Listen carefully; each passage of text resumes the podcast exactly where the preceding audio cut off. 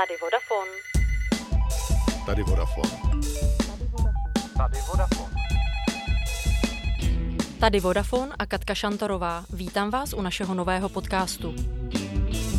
Půjde o rozhovory s mými kolegy z Vodafonu a zajímavými hosty, kteří mají s naší firmou něco společného. Pojďte se mnou do světa telekomunikací. Představím vám zblízka služby a technologie, které vám třeba i ulehčí život. A nakoukneme tak trochu i do zákulisí naší firmy. My ve Vodafonu totiž věříme, že technologie mají lidi spojovat.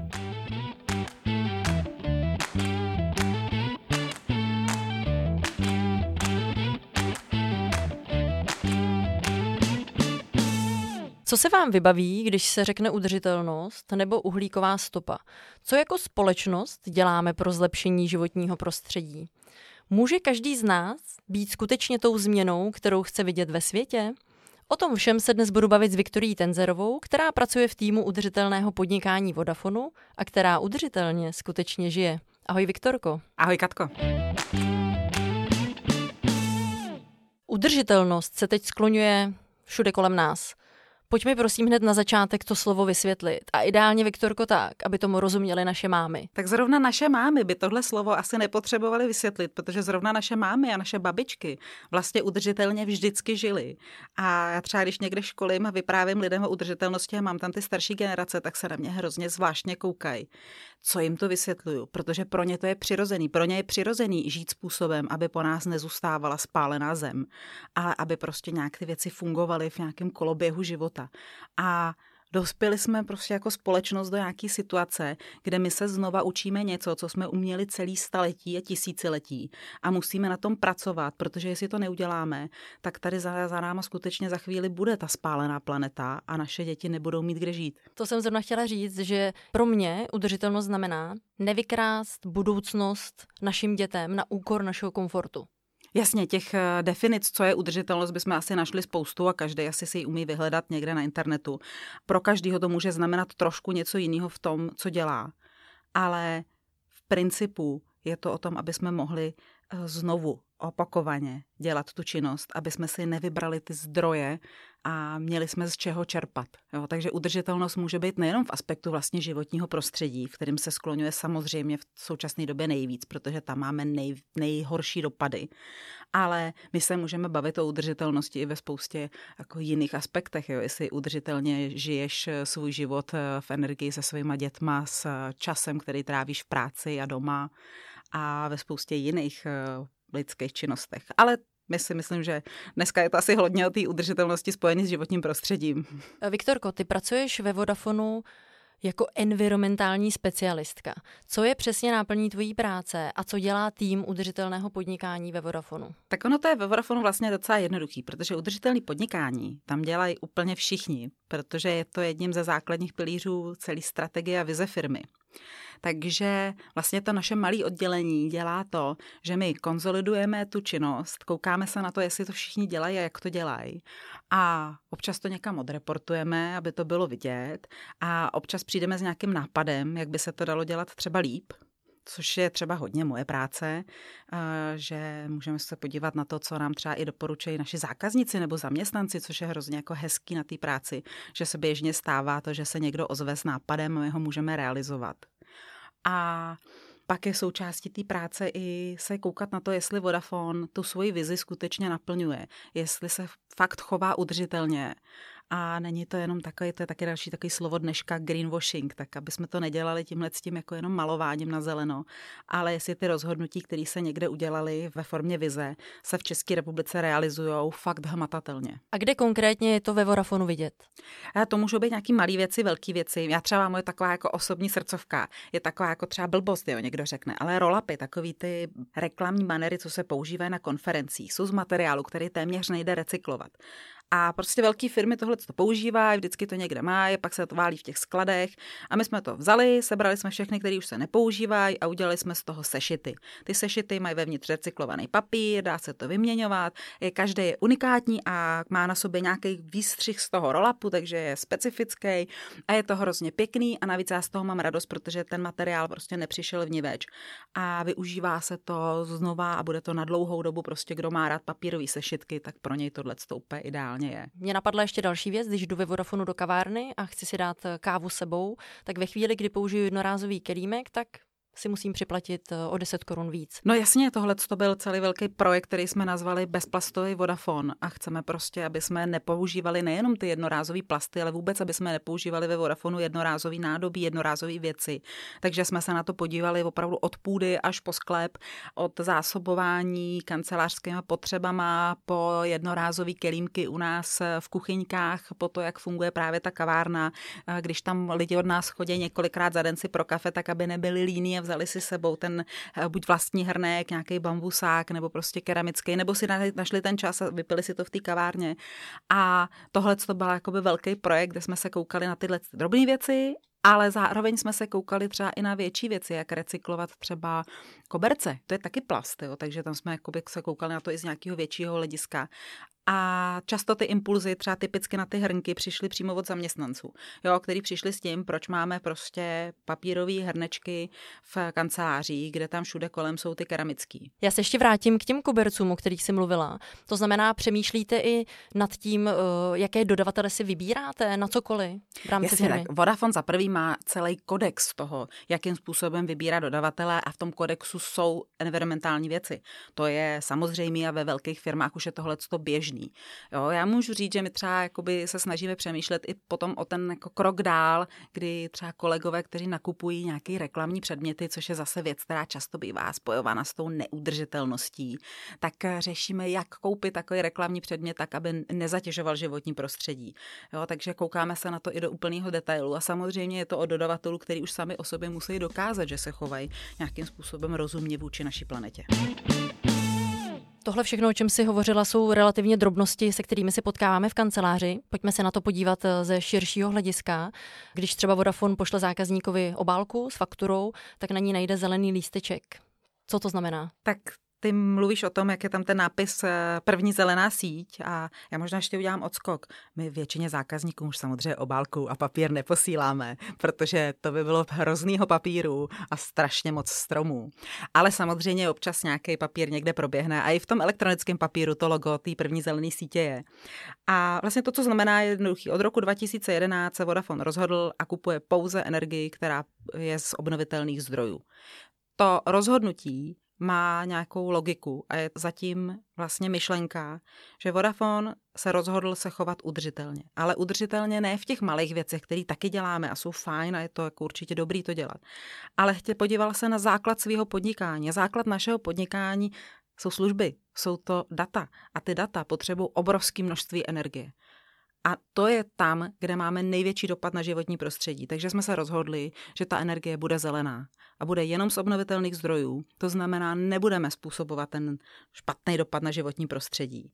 A já osobně jako Vodafone za to velmi oceňuji, protože se na to životní prostředí a udržitelnost kouká vyloženě z toho centra svého podnikání. Spousta firm dnes mluví o odběru zelené energie.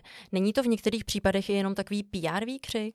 Ale co se týká Vodafonu, tak to určitě PR výkřik není, protože prostě každá smlouva, kterou má Vodafone s dodavatelem energie, je na zelenou. To znamená 100% energie, kterou kupuje Vodafone, je z obnovitelných zdrojů.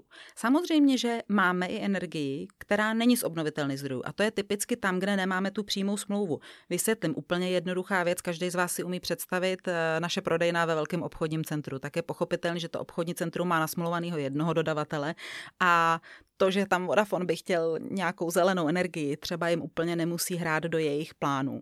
Takže my tam jsme vyřešili tohle co jednoduchým způsobem, dokupujeme k tomu certifikáty. Jasně, certifikát na zelenou energii může být chápán jako něco takového, přesně takový ten, ten PR moment.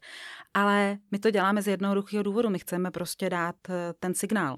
My chceme zelenou energii a chceme, aby každý z našich dodavatelů si kupoval zelenou energii. Aby všechny ty obchodní centra, v kterých máme ob- eh, prodejny, aby taky běžely na zelenou. Aby všechny domácnosti běžely na zelenou. Aby prostě zelená byla novým normálem. To by bylo super. To se mi hezky nahrála na další otázku. Je to několik dní zpátky, kdy 12 velkých významných firm tady v České republice podepsalo memorandum, kde se zavazuje právě k tomu, že budou udržitelní. Můžeš mi o tom říct něco víc? No tohle to memorandum vlastně vzniklo na platformě, která se jmenuje Partners for Sustainability a dávala to dohromady Česko-Německá obchodní a hospodářská komora. A vlastně ty firmy, které jsme se tam zapojili, tak eh, jsme chtěli dát ten signál, jak ostatním firmám. Chceme podnikat udržitelně, my to už děláme, nebojte se to dělat, vemte si od nás nějaký příklady dobré praxe, které se tam zveřejnili a zároveň chceme nejenom ukázat to, co už děláme, ale dát si i ten závazek, že tom budeme pokračovat, že pro nás zisk nebude stát nad životním prostředím. A ta poslední část toho memoranda je i výzva vládě České republiky, že my jsme tady připravení a chceme, aby tady to prostředí bylo nastavené směrem k udržitelnosti. Věci veřejnost stále zkoumají, jak se na změně klimatu podílí lidská činnost. Už nyní ale máme k dispozici spolehlivé důkazy o tom, že podíl člověka na tomto procesu je zásadní. A proto je čas jednat. Je to na nás. Tohle byl generální ředitel Vodafonu Petr Dvořák a jeho výzva z klimatického speciálu Aktuálně CZ. A Viktorko, Kromě toho, o čem jsme si tady povídali, chce být Vodafone uhlíkově neutrální. Jak toho dosáhneme? Tak se musíme podívat na tu uhlíkovou neutralitu v tom Vodafonem pojetí.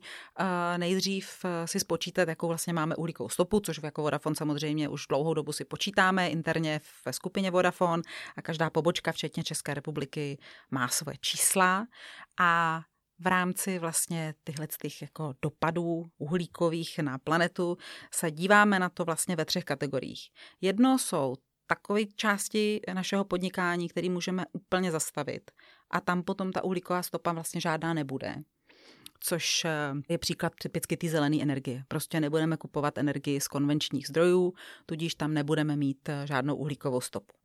Pak je tam nějaká část, kde my to dokážeme snížit, tu naši uhlíkovou stopu, což je typicky, budeme méně lítat na konference, eh, budeme víc používat eh, videopřenosy, budeme méně jezdit autama a budeme mít víc aut, který nebudou spalovat fosilní paliva, budeme víc používat eh, nějaká chytrá řešení, budeme mít používat papír, nebudeme posílat ty tištěné faktury, tak tam dokážeme něco zmenšit ale něco tam vždycky zůstane. Jo, úplně jako bezuhlíkovou ekonomiku vlastně nedokážeme udělat. Ale my ten zbytek, který nám zůstane kus té uhlíkové stopy, tak my se podíváme na to, kde bychom to mohli kompenzovat. A teď ty kompenzace je něco, co samozřejmě většina z vás zná jako vysazování stromů. To je takový ten největší jako hit.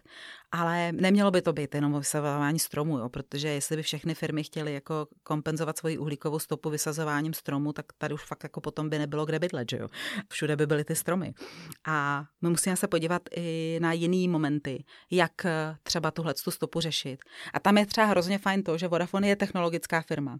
A někdy ta technologie může způsobovat tu uhlíkovou stopu a někdy ta technologie naopak může pomáhat. A to je třeba věc, jako je internet věcí, který eh, dokáže chytrými technologiemi eh, zmenšovat uhlíkovou stopu našich zákazníků a hned vlastně my vidíme, jak jsme zase někomu pomohli tu planetu trochu míničit. Internet věcí má v této oblasti velký potenciál. Pojď mi říct nějaký konkrétní příklad ty příklady se strašně lišejí od toho využití. Takže když třeba dám příklad ze zemědělství, tak eh, internet věcí jsou čidla, který si rozmístím na pole a když tam rozmístím chytře, tak si spočtu, kde potřebuju víc hnojit a kde naopak míň, kde potřebuju třeba víc zalejvat, kde míň a najednou spotřebovávám výrazně míň těch právě neobnovitelných zdrojů.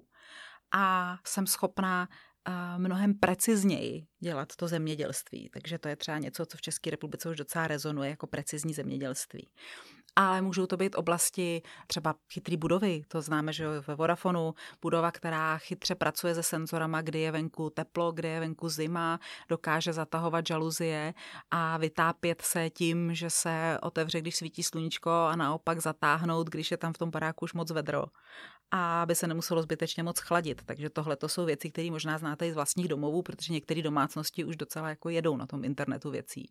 A asi to bude čím dál tím víc přibývat. Mě napadla ještě jedna konkrétní situace, kterou můžou znát lidi ze života, třeba v obchodních centrech, když parkují, tak znají taková ta světýlka červená, zelená a i to je internet věcí. A tím, že nejezdí zbytečně po těch garážích, tak neprodukují tolik emisí. A co teprve, když do toho obchodního centra přijdou pěšky nebo na kole?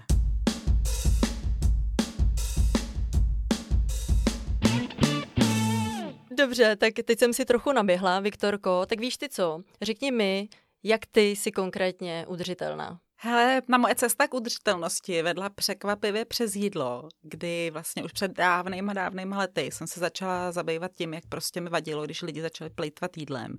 A najednou se prostě z kuřete snědli jenom prsa, zbytek se vyhodil a vyhazovaly se věci, zelenina, která byla skažená a najednou všeho tady bylo dost a všichni měli peníze a nakupovali. Já jsem si říkala, takhle to přece není dobrý, jako já to takhle nechci dělat. A začala jsem se tímhle s tím docela zaobírat jako ve svém soukromém životě. No a nakonec se to stalo vlastně i mojí prací a postupně se ukázalo, že eh, neplýtvání jídlem je jenom malý malý výsek toho, co děláme naší činností v eh, oblasti klimatických změn. Takže dneska se hodně pohybuju právě v tom, co můžeme udělat my jako lidi a hlavně já jako jednotlivec a vy všichni jako jednotlivci, proto, aby jsme co nejmíň působili klimatické změny. Pojďme teda poradit lidem, kteří nad tím třeba ještě do dneška nepřemýšleli, kde můžou začít, protože jak říká, že každý krok se počítá a že by každý mohl začít u sebe. Jak nebo kde? Tam je dobrý se na to podívat trochu i Třeba jako ten Vodafone, jo, který se koukne na to svoje podnikání, najde prostě to gro, kde dělá ten největší dopad a to zkusí změnit. A tohle, kdybychom dělali i na svém soukromí bázi, tak by to bylo hrozně cený. To znamená, každý se může podívat doma, kde má nějaký ten velký environmentální dopad a zkusit ho změnit. Pro někoho to je třeba to, že bude jezdit eh, do práce MHD nebo bude chodit pěšky nebo na tom kole. A pro někoho tohle to vůbec není reálný, protože bydlí na vesnici, kam nejede ani autobus pomalu a ty děti do školy jinak nedostane, než je tam doveze autem. Ale zase se třeba může omezit eh, v konzumaci masa, může prostě dát eh, pondělí bez masa, jeden den v týdnu uvařit vegetariánský jídlo, nebo se může rozhodnout omezit svoji vodní stopu a mít plítvat vodou, nebo se rozhodne na dovolenou jet na Šumavu místo toho, aby dvakrát ročně letěl přes půl světa, no, nebo se to za něj rozhodne nějaká epidemie a na tu Šumavu pojedeme potom všichni, že jo? Já musím říct, že si pro mě velkou inspirací jsou to ještě tak tři roky zpátky, kdy jsem nepřemýšlela nad tím, z jaké lahve piju vodu. A musím říct, že když jdu do práce, tak bych si nedovolila uh, si přinést plastovou láhev a začala jsem opravdu používat uh, svůj vlastní, jak kelímek na kávu, tak i na vodu. Tak to mě dělá hroznou radost. Já jako ráda příkladem a hlavně ráda to dělám, když je to pozitivně. Jo, já nejsem ten typ, který by někde chodil na někoho dělat bubáka a posílat ho do pekla za to, že je, se chová neekologicky ale líbí se mi, když se to prostě řeší pozitivně, každý si udělá ten svůj plán, udělá ten svůj jeden malý krok a pak udělá druhý malý krok a třetí malý krok. A nedělá si příliš velký plány, který jako by tě vyděsili, že by si nechtěla dělat, ale prostě fakt ty drobnosti. Je to ta lahev, je to ten kelímek, je to ta taška, kterou si nekoupím pokaždý, když jdu na nákup, ale vemu si prostě tu jednu znova a znova. Pro Vodafone pracuješ na částečný úvazek a vím o tobě, že máš svoji vlastní neziskovou organizaci, která se jmenuje Na mysli. Řekneš nám něco o ní? Tak je, je to taková malá neziskovka, kdy se snažíme hodně eh, zaměřit na vzdělávání, na osvětu právě v oblasti klimatických změn a to naše moto je dělat to tím pozitivním stylem, najít tu cestu, jak eh, by mohli lidi, hlavně ve městech, eh, zase najít tu cestu k udržitelnosti. A máme filmový festival Země na talíři, kde když je dovoleno chodit do kin, tak promítáme dokumentární filmy a vlastně ten festival už deset let eh, funguje v celé České republice a je to takové místo potkávání se lidí, kteří mají zájem o to se něco dozvědět a jak říkáš ty, nechat se inspirovat, eh, co by mohli udělat tím jedním malým krokem pro planetu. Dívala jsem se na vaše sociální sítě a zaujal mě tam jeden projekt, který si říká Hra o klima. To je vlastně mezinárodní projekt, který eh, je v něm zapojený 10 organizací z osmi zemí střední a východní Evropy a jeho cílem je informovat hlavně mládež ve věku 15 až 35 let o klimatických změnách, o tom, jakým způsobem naše rozhodnutí, které děláme tady v zemích takzvaného prvního světa, dopadá na lidi v takzvaném tom třetím světě nebo na tom globálním jihu. Co můžeme právě dělat? Jak ubytek biodiverzity souvisí s klimatickou změnou a v celý je to pojatý velmi hravě, proto se to jmenuje hra o klima, kdy se snažíme právě v tom našem pozitivním a hravém duchu hledat eh, cesty, jak co nejvíc to téma přiblížit mladým. Takže tam budeme mít stolní hru a budeme tam dělat nějaké geocachingové aktivity a vzdělávací kurzy a samozřejmě zábavná videa a unikové hry a je s tím spojený i to promítání v rámci festivalu Země na talíři a celý vlastně by to měl být jako několikaletý projekt, eh, který je podporován z Evropské unie. A právě mladé lidi udržitelnost hodně zajímá. Eh, já jsem teď četla nějaký lifestyleový průzkum, eh, kde bylo uvedeno, že 40% Čechů vůbec neví, co to udržitelnost je, ale právě největší to procento, kteří o tom něco věděli, byla mládež. Mladí lidé se zajímají, pro jakou firmu pracují, právě z těch etických důvodů a konec konců je to vidět i u nás ve Vodafonu. Etických a ekologických Ekologických. důvodů. A jasně, já to vidím, že spousta z těch nových kandidátů jasně říkají, že se hlásí do Vodafonu právě proto, nebo kandidátů nových kolegů, eh, že se hlásili právě proto, jak se Vodafone chová. A nejsou to jenom ti mladí. Já ostatně asi už úplně mladá nejsem, ale taky jsem ve Vodafonu hlavně proto, že to je firma, která věřím, že tu ekologii myslí úplně vážně a pramení ze srdce svého podnikání. S tím mohu jenom souhlasit. Myslím, že to byla taková hezká tečka na konec našeho podcastu. Já moc děkuji, že jsi přišla, Viktorko. Já moc děkuji za pozvání, Káťo. A já doufám, že jsme vás dnešním podcastem inspirovali k tomu, že třeba právě teď uděláte ten váš první krok k udržitelnosti.